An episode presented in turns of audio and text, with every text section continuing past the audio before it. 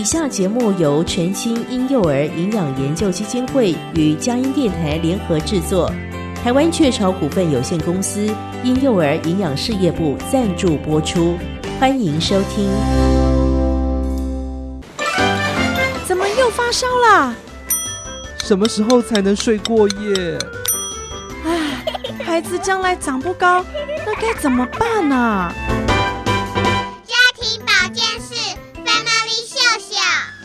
家庭保健室 Family Show Show，为您邀请各界名医，提供丰富且实用的健康资讯，让您家中的小宝贝快乐且健康的成长。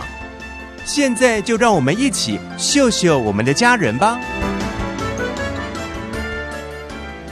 欢迎光临家庭保健室 Family 秀秀，又到了每周五的这个时候，让我们一起来秀秀我们的家人吧。我是节目主持人文贤。今天呢，在我们的节目当中，要来跟大家谈的这个议题哈，其实对于孩子来说是格外重要的。一般来说啦，在我们的家庭里面呢，有小宝贝的时候，通常会希望小孩子能够多睡一点哈，但是呢，你知道吗？有些孩子呢，其实不是不只是多睡，而是睡得太多了哈。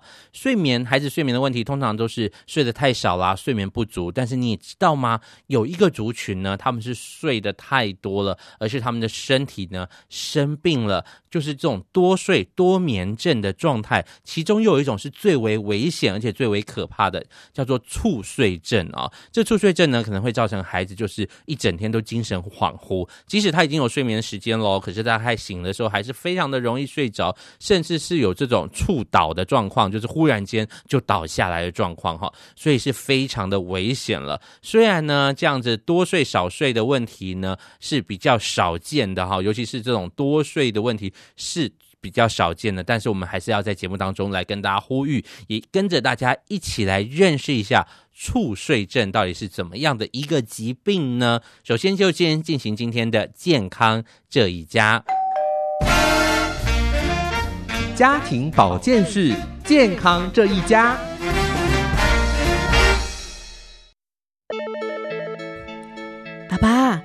听说隔壁小花因为太爱睡觉，结果去医院检查，哎，哈？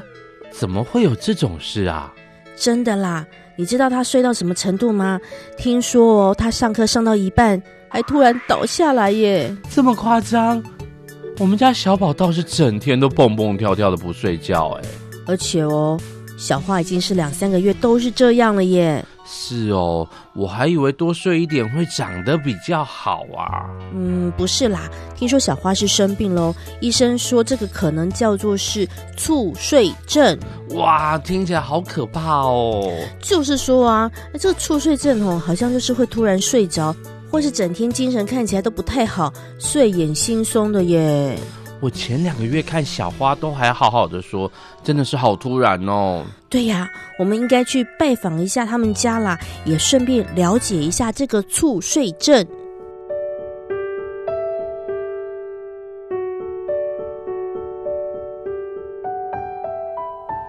欢迎光临家庭保健室 Family 秀秀，又到每周五的这个时候，让我们一起来秀秀我们的家人吧。我是节目主持人文贤。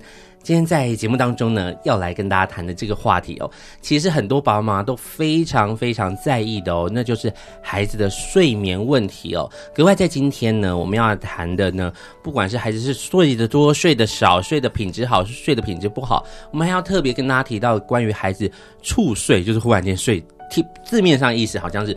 孩子忽然间就睡着了，这的这样子的一个疾病哈，这样子的一个问题，在今天节目里面要来跟大家谈。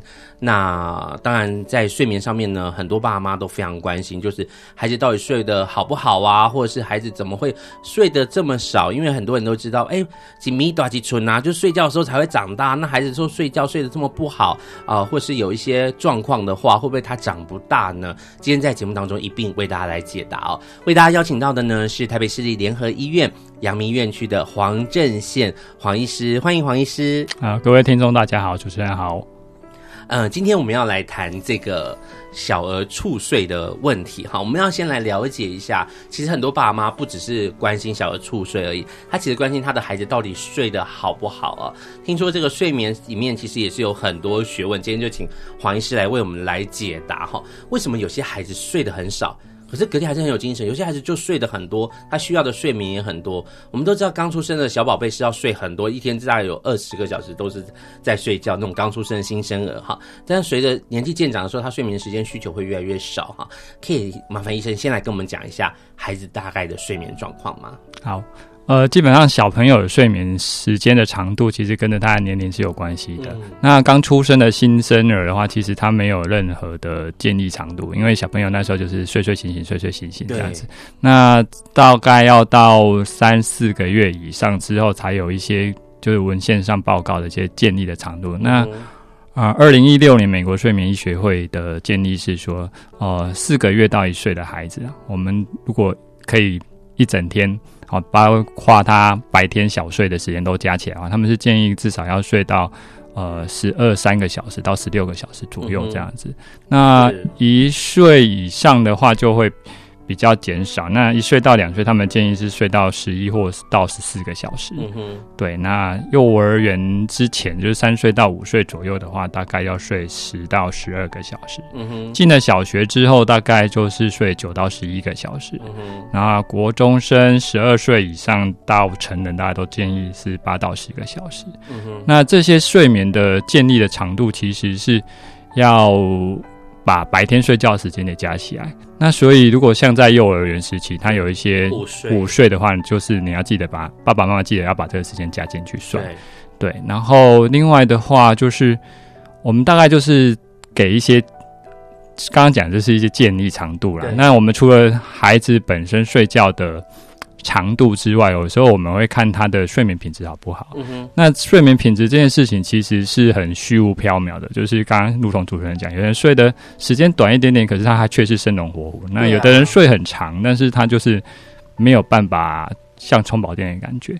所以我们大概会评估一件事情，大概比较简单的评估睡眠品质，就是第一个，他睡时间到了叫起床的时候会不会赖床。啊，会赖床的时候，代表他可能没睡饱，或者是就是睡眠品质不好，他才又没有办法得到好好的休息。哦，对，就是会赖床叫不起来，然后或者是说他很快就累了，那过了一两个小时之后，他就很容易就感到非常疲倦。好，或者是。像一些小小孩，就是三四岁以下，那你就很清楚，你就知道说他累的时候都容易发脾气，他累的时候可能就不爱吃饭，甚至你会遇到说有些爸爸妈妈会甚至说：“哎，我就是要喂他吃晚餐，五六点他就突然在餐桌上睡着了。”哎，对，好，所以其实我们会除了晚上的睡眠的长度之外，跟白天睡眠长度的加总，看他是不是在建议范围之之内，我们还会去看他白天整个活动度跟精神的状况来。做一个客观的评断，他那个睡眠品质。嗯哼，对，所以这是不是跟每一个呃小宝贝的需求也不一样？我就是说，这些睡眠我们刚刚讲到了长度，然后还有那个睡眠的深度，也就是睡眠的品质嘛。那到底是不是每个孩子他有个别化的需求？有些孩子就是很不重睡，有些孩子就是很重睡，这些会不会影响到他的生长跟发育呢？呃，我们通常。在看孩子有没有睡眠问题的时候，我们会观察一段时间呢，就是说，我们不会拿一个礼拜，或者是甚至两个礼拜的睡眠的状况就来说，它是一个有一个睡眠的障碍在。对，所以我们通常遇到的状况都是这个问题困扰的家长或是困扰的小朋友已经长达三个月、六个月甚至半年以上，他都有所谓的睡比较短啊，或是一些一些因为睡眠造成一些情绪的问题啊，或是睡很长，这个我们才会真正的比较把它当做是。当做一个疾病或是一个障碍来做处理，那因为其实小朋友跟大人一样，你可能有一些作息上的改变，他就可能睡得少或睡得长。比方说暑假到了，他有些孩子他就会比较晚睡啊，嗯，啊，那那这不一定真的有问题啊，或者是说，嗯，哎、欸，明天要出去玩了，孩子兴奋到睡不着，对，你也不会把它当做是一个睡眠障碍。哦，啊，所以其实是要。这个问睡眠的障碍的问题是，可能困扰的时间要够长，三个月、六个月以上，我们可能才会真的把它当做是一个问题。那当然，每个孩子他对于睡眠本身的需求当然是因人而异。对。对，但是我们大概就是抓一个 range，就是一个范围。你说太少，真的太睡太少，时间又持续时间太长，那可能就要注意一下。嗯嗯，对。OK，所以刚刚医师其实黄医师在节目当中就跟我们分享了怎么样来判断哈，至少有一个呃一些些的标准，可以让我们在比如说在长度上哈，配合着他的年纪，他应该有固定的几个小时可以来呃这个节这个长短时间是不一样的哈。那另外就是刚刚我们所说的，诶，他起睡好了起起床的时候，他的状态是怎么样？会不会有起床气啊？或是是不是很快就累了哈？这个长度跟深度都可以帮助我们来。来判断孩子到底睡得好不好？好，那在医学上，嗯、怎么样来判断这个睡眠是不是有问题？除了刚刚这个长度跟深度以外，你刚刚说第一个条件其实它是要长时间的观察，对，他非常长时间观察。那刚刚你也提到了睡眠障碍，现在有睡眠障碍的孩子在，比如说在门诊的比例里面是是高的吗？在在常你们常遇到有睡眠障碍的孩子，那通常爸妈会比较关心的是什么样的问题呢？呃，根据国外的统计啊，睡眠障碍的小朋友，其实盛行率是高达百分之二十啊，就是五个、哦、五个小朋友里面会有一个。但是因为因为其实很多爸爸妈妈遇到这样的问题，就是他会去寻求呃其他朋友、亲朋好友的建议啊，嗯、啊，那我现在会跟他做一些经验分享啊。嗯、那所以这些孩子真的有问题的，他也不一定会来看医生。嗯啊，那另外的话就是。我们台湾的很多医疗体系对于某些疾病的重视度不够、哦、啊，那所以我们目前在诊断这样的有睡眠障碍的孩子其实是偏少的，啊哈，啊，就是在那可能都集中在某几个特定的医生有在看这样的疾病呢，是是是是，我想这跟华人的习惯也呃比较不一样了哈，可能国外他们很很直觉，很容易就会。去寻求医生的帮忙，可是，呃，华人的个性比较会觉得，哎，好像有些状况啊，问问亲朋好友，用经验的方式来解决哈，会觉得好像去看医生是蛮丢脸的一件事情哈，那也不会觉得睡眠有问题，怎么会连睡眠都有问题？睡眠不是躺下就好了吗？哈，所以呢，常常会觉得是。比较不会直觉是身体上面有问题，比较直觉可能会是是我教养出了问题哈，所以让我的孩子诶、欸、在睡觉的时候这么困难，或者是他就是不想睡，是我太松了，或者太严格，或者他太兴奋了哈，所以我们常常不会觉得是呃在睡眠上，所以比例上面可能不会像外国那么高，百分之二十，对不对？好，那在台湾还是有这样的问题存在啊。今天在我们节目当中。就要来跟大家分享的这个，虽然不是这么多哈，但是还是会出现的这样子呃猝睡的问题哈。要不要先稍微跟我们讲一下什么是猝睡，到底是什么样的一个意思啊？呃，猝睡症它其实是属于睡眠分类里疾病分类里面的一个多眠症里面的几种一项。嗯，那多眠症顾名思义就是睡很长。哦，oh. 嗯，就是他睡觉的时间、睡眠时间花了很久很久的时间。Mm hmm. 那猝睡症是里面的一个比较特别，然后有特色的疾病，这样子。是。那它最主要的特色大概就是，哦、呃，他眼睛看起来就是很想睡。睡眼惺忪，嗯、就是即便我们他有达到我们刚刚前面讲的该年龄层该有的睡眠的长度，是他还是很他还是很想睡。嗯，然后甚至有一些症状比较就疾病严重度比较高的孩子，你甚至在跟他做访谈或是看门诊的时候，你只要跟他不讲话，他就可以立刻睡着啊。哇，对，然后所以这是这种症状比较严重，所以我们才叫他猝睡症，就是他可以很快的进入到睡眠的状态之类的。嗯哼，嗯哼。然后如果你让他主动去，因为我们会有一些主观跟客观的评分，呃，诊断标准。那如果让孩子自己去评一些如所谓的日间嗜睡量表，嗯、他他的那个填起来分数都非常非常高，就是，是只要他一不一不注意，他就有可能马上睡着。嗯哼，对。那猝睡其实他有一些。嗯，它有分一些分类啦，它其中还有一些分类。那第一型猝睡症的话，它就更有特色，它会病，就是会有小朋友，呃，应该或者是说病人，他会有一些叫触倒的状况。好，所以他那那个所谓的触倒是说，他可能在做某一些事情，或突然会觉得没有力气。哦，那这个没有力气，可能还会跟也是跟严重度有关。有些没有力气很简，就比较轻微，例如说讲话讲到一半，就是突然。嘴角歪了一下，掉了一下，嗯哼，嗯哼啊，那可是可是有些很严重，是你走路走一走，他突然就软脚，啊，真的点一下。那再严重一点的话，有些人会甚至他听到一个笑话，有一些情绪的波动的时候，他会整个人无力倒到地板上去。哇，这真的会把爸妈都吓坏，或者学校老师都吓坏了哎。对，那所以所以它是一个非非常有特色的疾病，这样子。是，今天在我们节目当中为大家分享的是台北市立联合医院阳明院区的黄正宪医师，他本身是小儿神经科哦，呃，来跟我们谈谈孩子睡眠的问题。我们多半的家长呢，可能都是担心孩子睡太少了。可是今天我们的节目的重点呢，要呃把孩子的这个焦点，睡眠的焦点呢，放在你的孩子是不是睡太多了，甚至有到了我们刚刚所谓的这个多眠症里面的猝睡症的状态哦，所以我们今天要等一下下一段节目当中，我们要好好的来聊一下这个猝睡症。刚刚医师这样一提哦，我忽然觉得心惊惊哈，有点可怕的呃这样的状态，到底它是怎么样发生的？为什么会发生呢？我们休息一下，待会来跟大家更仔细的来聊一聊。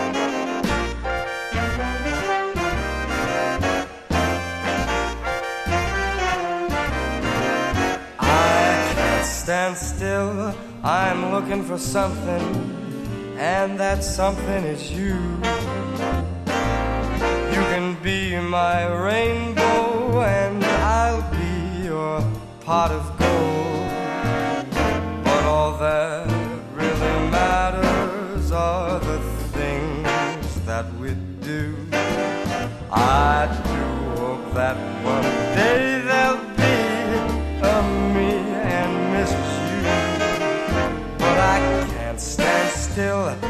I'm so excited. I just want to scream.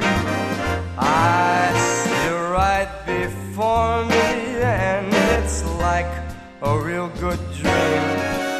But I want you to know something, baby. Yes, it's really true. I do hope that one day there'll be a you. I can't stand still looking for something, and that something is you. You can be my rainbow, and I'll be your pot of gold. But all that really matters are the things that we do. I do hope that one day. Misses you. There'll be a me and misses you. There'll be a me and misses you.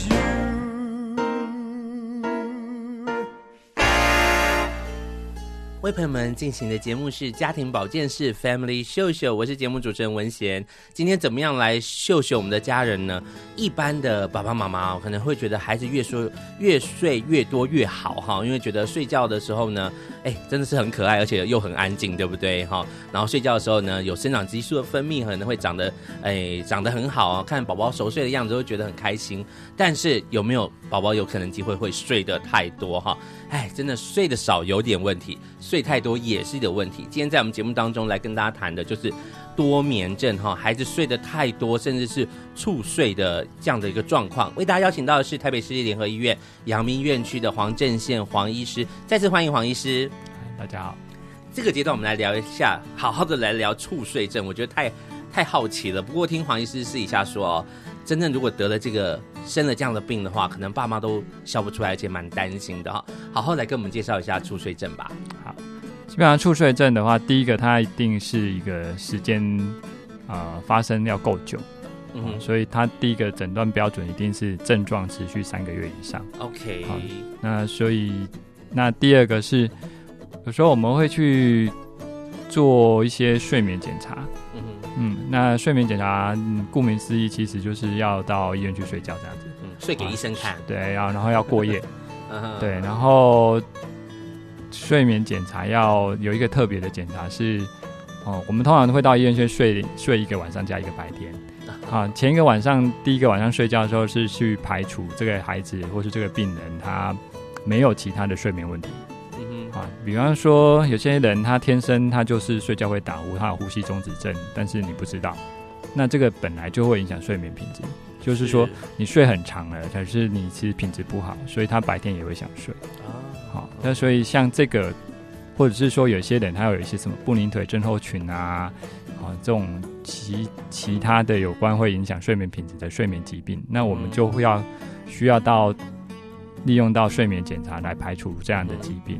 那在做完第一个晚上的睡眠检查之后，我们会在隔天，我们做一个叫做啊、呃，让孩子维持，就是每隔两个小时，让孩子试着去睡觉。哦，好，那但是这四个睡觉是指说，我们就让孩子睡二十分钟，那他看他能不能在每一次都可以睡着。好，所以基本上我们在我们医院的做法，应该是说在大部分医院做法就是。啊，八点睡二十分钟，八点睡到八点二十，十点睡到十点二十，中午十二点睡到十点十二点二十，下午两点睡到两点二十，然后呢，最后四点再睡到四点二十，那就是这短短的二十分钟，看孩子躺在床上有没有办法睡着。然后除此之外呢，如果万一他在这二十分钟之内有睡着的话，我们会再加十五分钟给他，看他会不会睡到做梦的阶段。哦，所以它其实是一个很严格的诊断，就是说，他不是孩子想睡一下就睡着就有问题。我们会去看这五次小睡里面，他的平均入睡时间花了多久。嗯嗯。好，那这个标准很简单，就是你的平五次小睡做起来平均值，平均入睡时间小于八分钟。八分钟是非常非常的快，就跟我们一般我们一般正常大人的入睡时间，没有任何的睡眠疾病的正常大人是十五分钟。小朋友的平均入睡时间是三十分钟，嗯，所以猝睡症的孩子，猝睡症的病人就更快，他八平均八分钟他就可以睡入睡成功。然后我们刚刚有说过，这五次小睡里面会不会睡到做梦的阶段？我们叫快速动眼期。对，一般正常人不会小于等于一次，但是猝睡症的病人，他可以睡到两次、三次、四次，甚至五次全部睡到快速动眼期，每次都很深，每次都可以睡到做梦的阶段哈，所以。所以他其实是有一定的标准诊断的标准的，他不是说孩子想睡，然后可以每天一直睡一直睡就有问题哈。所以另外的话，在国外他们甚至有些人会去做所谓的腰椎穿刺做脊髓液检查之类的，去看有没有所谓的下视丘激素，就 orexin 的分泌会减少。嗯，好，那我们刚刚说过了，猝睡症其实它有分第一型跟第二型。嗯哼，第一。一般来说，第一，如果它真的是第一型的话，这些这个所谓的下视丘激素 orexin 的下降的比率会很会很明显。嗯，好，那还有我们有另外一个呃辅助的诊断的啊、呃、工具，但它不是不是诊断标准。有一些带特别基因的人，HLA-DQB1 零六零二，就是某一个特别的基因，嗯，带。在第一型猝睡症的人呢，有百分之七十到九十的人带有这个基因。嗯哼。那第二型猝睡症的人只有四十四十到五十。嗯。但正常人也有二十 percent 左右。嗯哼。所以我们一般来说的话，带这个基因不代表他真的有猝睡症。但是如果你有很明显的这个猝睡的症状加这个基因的话，可能就要很高。对，就要小心。对。是，所以应该算这个猝睡症可以说是一种。遗传上面的疾病喽，因为如果是根据基因的话，医学上会这样判断吗？不会，因为其实很多的医学上的疾病都不是单一因素会造成的。哦，嗯，对，所以它通常会有一些，因为一开始最早知道有猝睡这这这个疾病是在那个第一次世界大战的时候，那个流感大流行那时候，哦，就很多人那阵子有人就是。得过流感之后，就开始发生了有那种刚猝睡的症状，睡很多的症状。嗯嗯。所以我们目前大概的想法就是带有这个基因，但是它必须有一个外来的因素会影响。好，那有些是病毒感染，或者是怎么样，有些感染造成之后诱发了一个免疫反应，啊，让那本身带有这个基因的人，可能对于这样的反应的的就跟正常人不一样，所以这就变成了猝睡。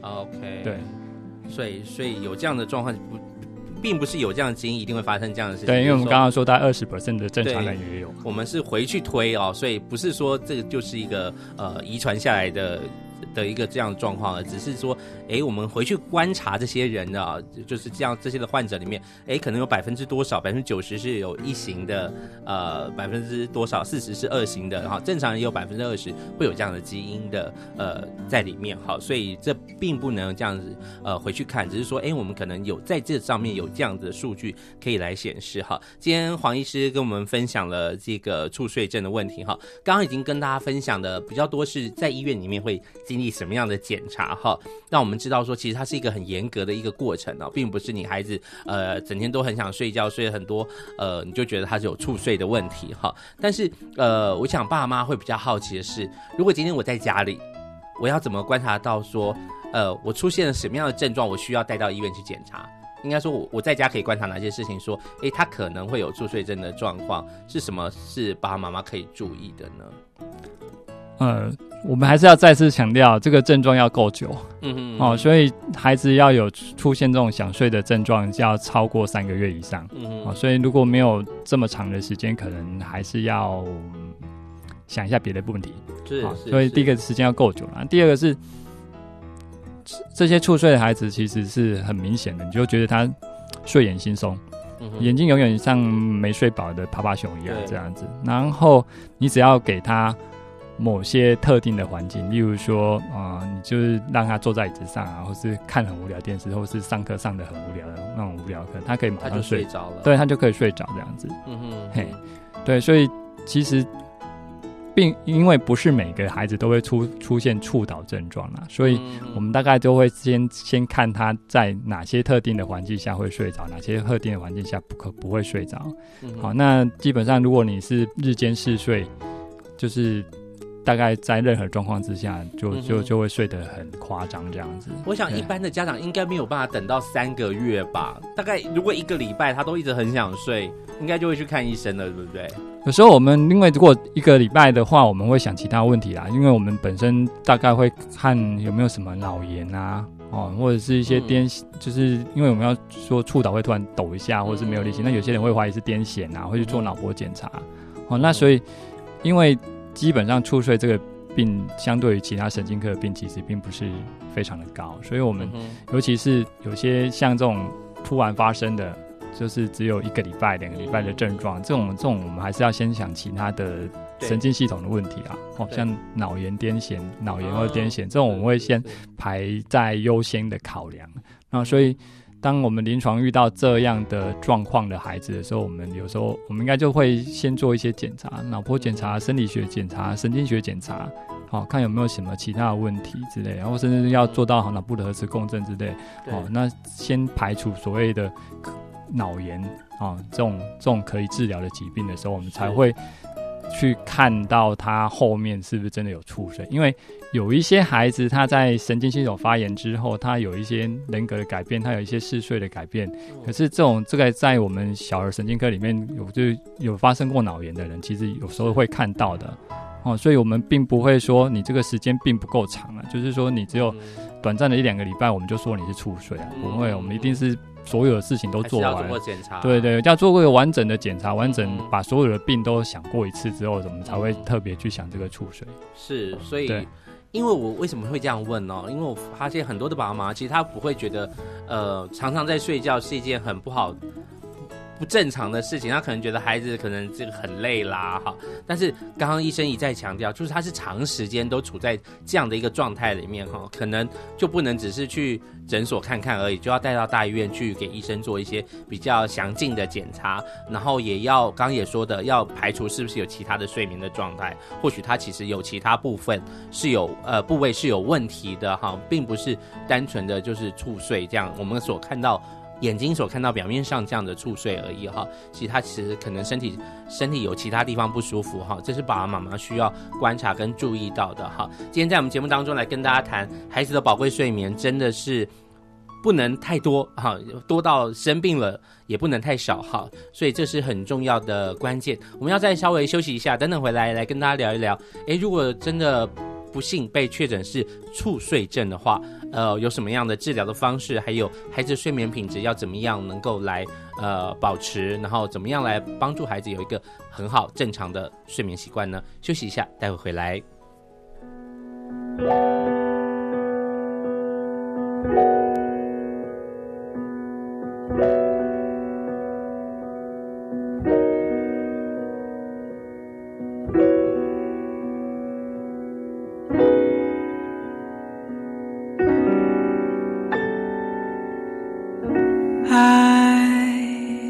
As clear as the morning skies, a cloud gently sweeping by,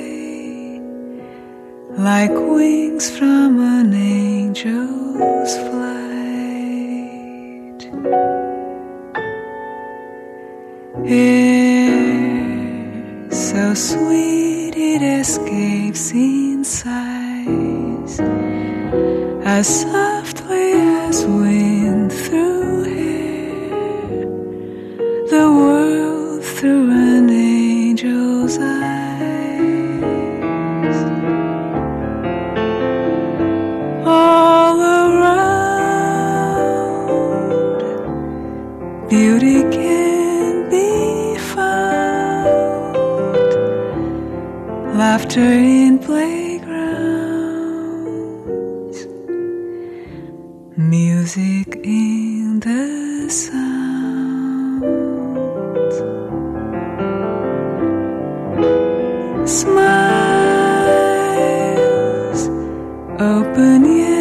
so shy,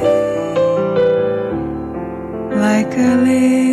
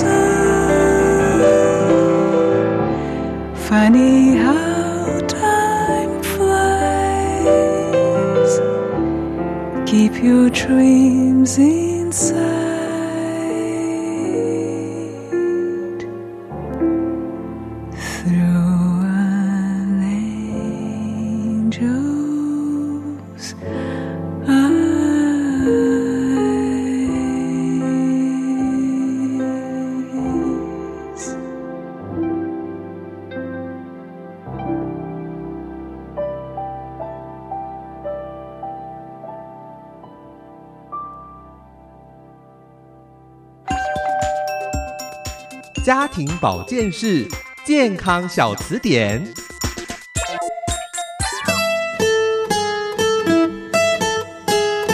啊，大家好，我是台北市立联合医院阳明院区小儿科黄正宪医师。今天要跟大家介绍的是呼吸中止症。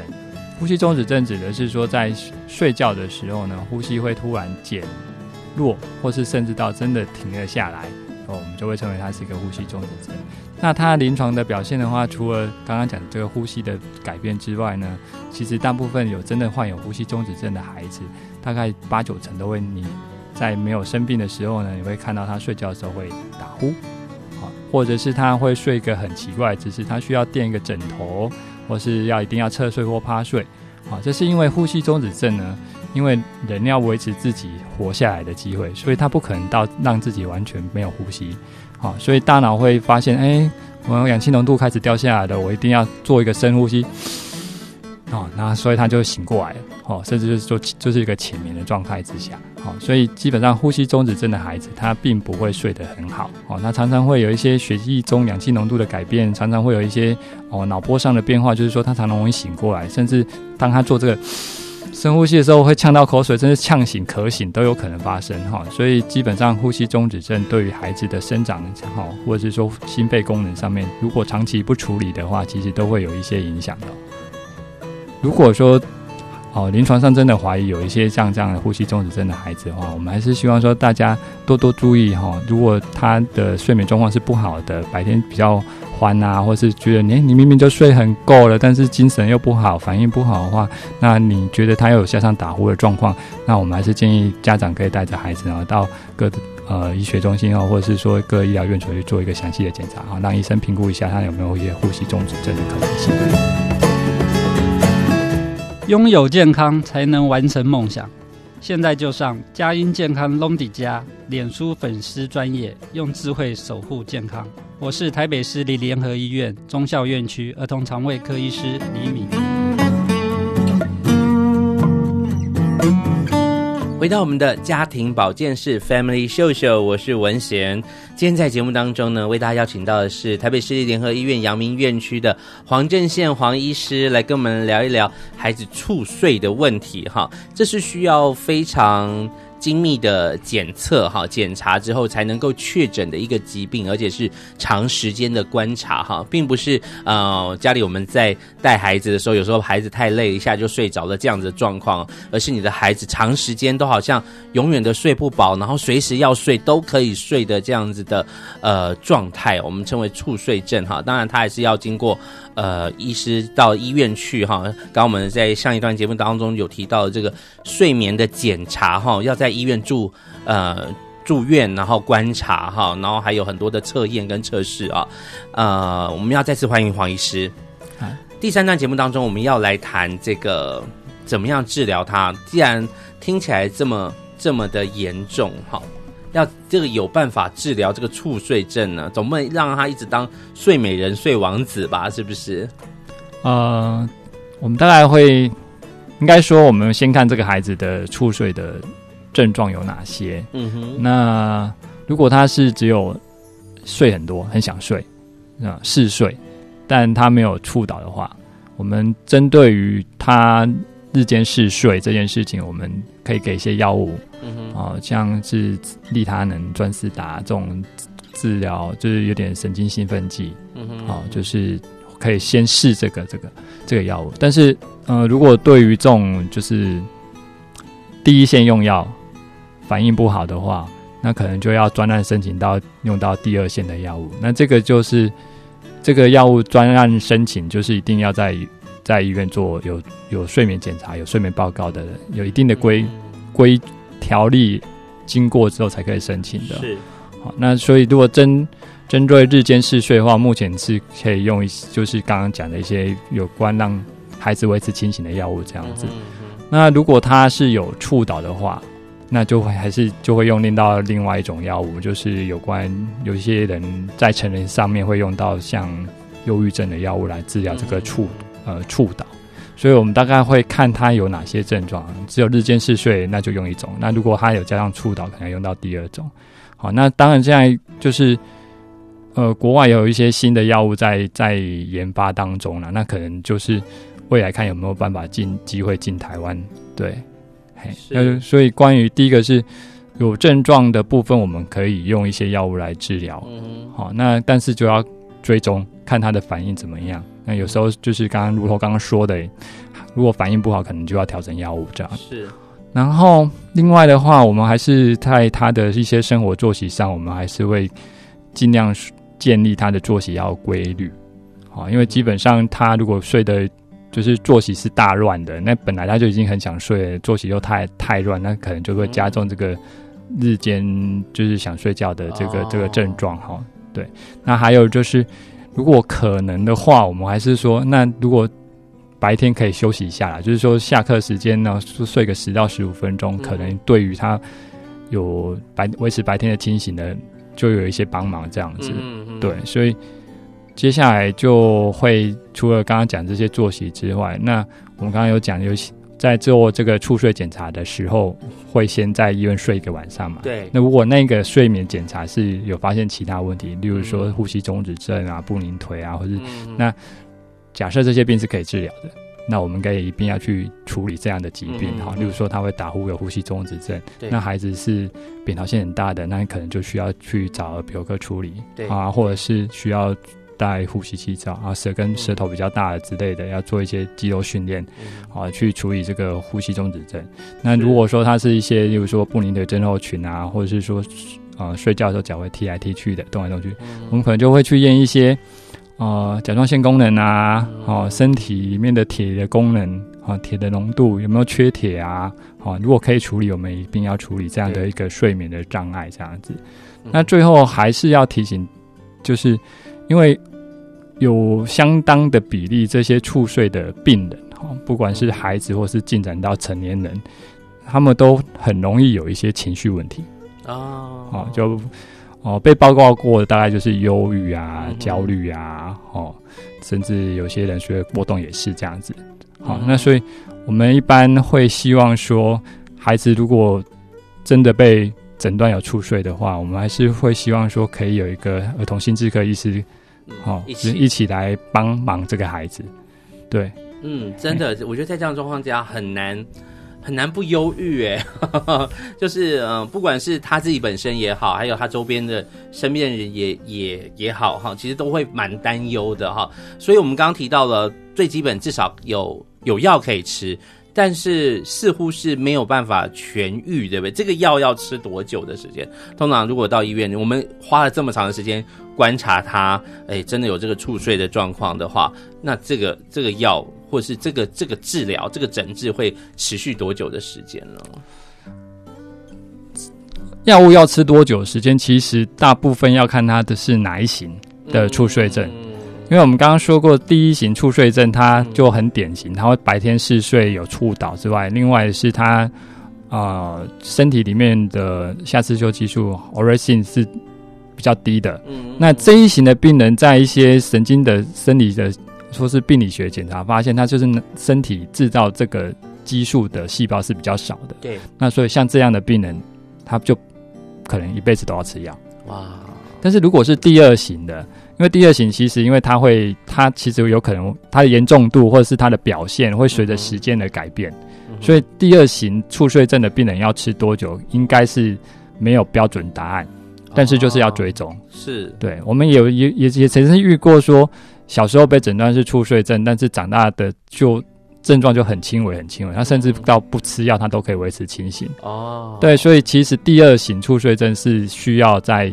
在追踪的，它是要吃多久？那可能要看他的症状的改变，会不会变成忽然好了，或是说他一开始被诊断是猝睡症，可是因为他长大了，就是这个呃，orexin 的站的角色就就变正常或怎么样就不晓得，所以不需要吃了。对，所以其实是要追踪啦。嗯，所以像第一型这种，就是它不会好，它就是要要一直用药物来控制喽。嗯。以至少以目前的医学医学的看观点是这样子，大概就是要一直吃药。哇，那真的很很辛苦哎。这个这个药是呃照三三吃，还是说一天一次？一天吃一次。OK，所以他就可以稍微在状况里面，不会一直的想要睡觉。好，但是我们刚刚也听到医生提到了很多的，呃，不管你要说它是并发症，或者是它其实像一种。共病症吧，就是其实会造成很多方面的影响，对不对？应该是叫做共病症啊，所以我们大概就是情绪方面或是心情方面，这这个部分可能就是要长期追踪，嗯、而且最好是有个心智科医师一起看会比较好。是是是，对，哇，其实这样听下来，其实呃，这样的孩子是格外的辛苦。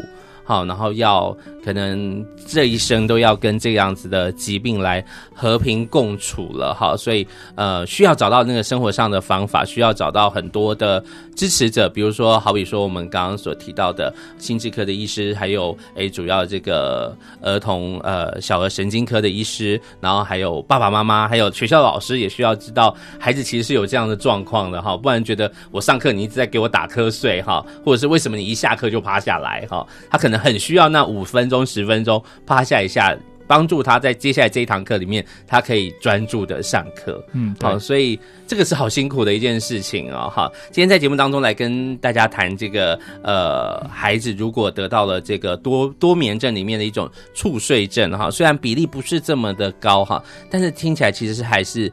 呃，蛮蛮难搞的哈，蛮蛮辛苦的一个状态。在临床上有有有有没有遇到黄医生有没有遇到什么样的个案是可以跟大家分享？然后现在大概是呃什么样的年纪？然后的他的状态是怎么样子的呢？其实每个年龄层的都会发生，都这样子都会发生啊。然后我们大概遇到的，目前我个人遇到大概都是十岁上下，嗯，对的。的病人比较多，十岁就是小学生，小学生啊。可是小学生这个时候就就刚刚如同主持人说的，就是你有时候会遇到学校老师并不知道他是个病，嗯，对。对，或者是小学生，因为现在大家课业压力都很大，嗯，所以他可能去上了很多的安亲班、补习班或者课外活动，你觉得他想睡是理所当然，对，很累，很累。但是可是通常这时候爸爸妈妈都很有警觉性，就是他看哎怎么半年了一个学期了，怎么都还是这样，他就会觉得很怪。就会带来看诊这样子，对，所以但在那之，所以在我们诊断出睡症之前，我们可能都还会遇到这样的个案，我们来自会请他，请爸爸妈妈就是先去记录一下到底睡多久，嗯，啊，就是做一些睡眠日记啊，然后礼拜六、礼拜天的作息有没有不一样啊，作息有没有变来变去这样子，那我们才有办法做一个比较呃正确的或适当的处理这样子，是对。那当然手上有一些。有一些病人他是有吃药，有些病人是没有吃药的，嗯、对。但当然每个的状况不一样啊，因为主要是他的症状严重度是不同的。嗯哼，哼，但最重要的应该还是就是啊。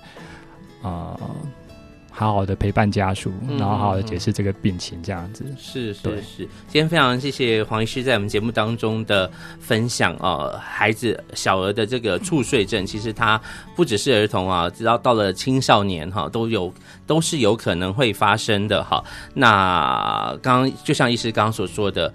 孩子的健康，爸妈永远是最好的守门员了哈。包含了记录孩子的睡眠的状况啊，然后要留心的去观察孩子在不管在学校，或者是刚刚医师所说的到了安亲班啊，各样的状况，其实爸妈都要有有能够有明确的掌握度了哈，才能够知道孩子到底是累啊，还是他真的身体生病了呢？好，今天非常谢谢黄医师在我们节目当中的分享，我们家庭保健室下礼拜再见喽。拜拜。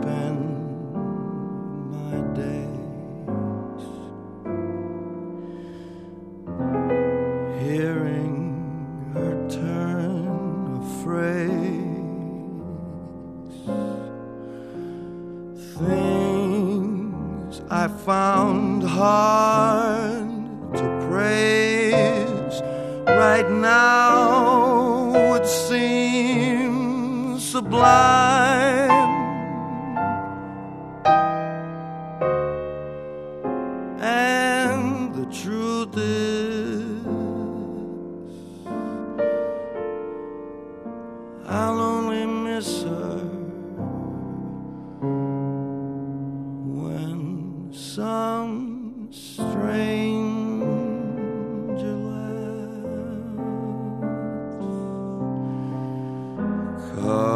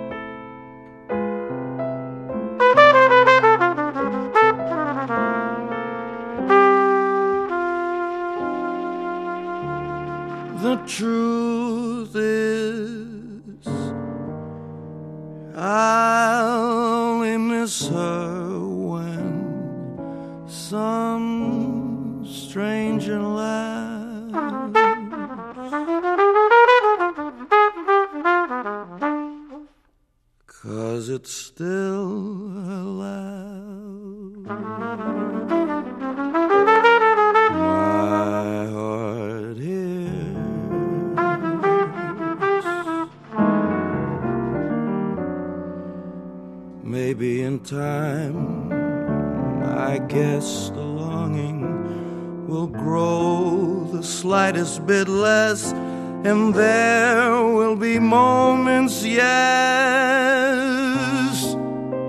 when disappears. I'll bet I forget her completely.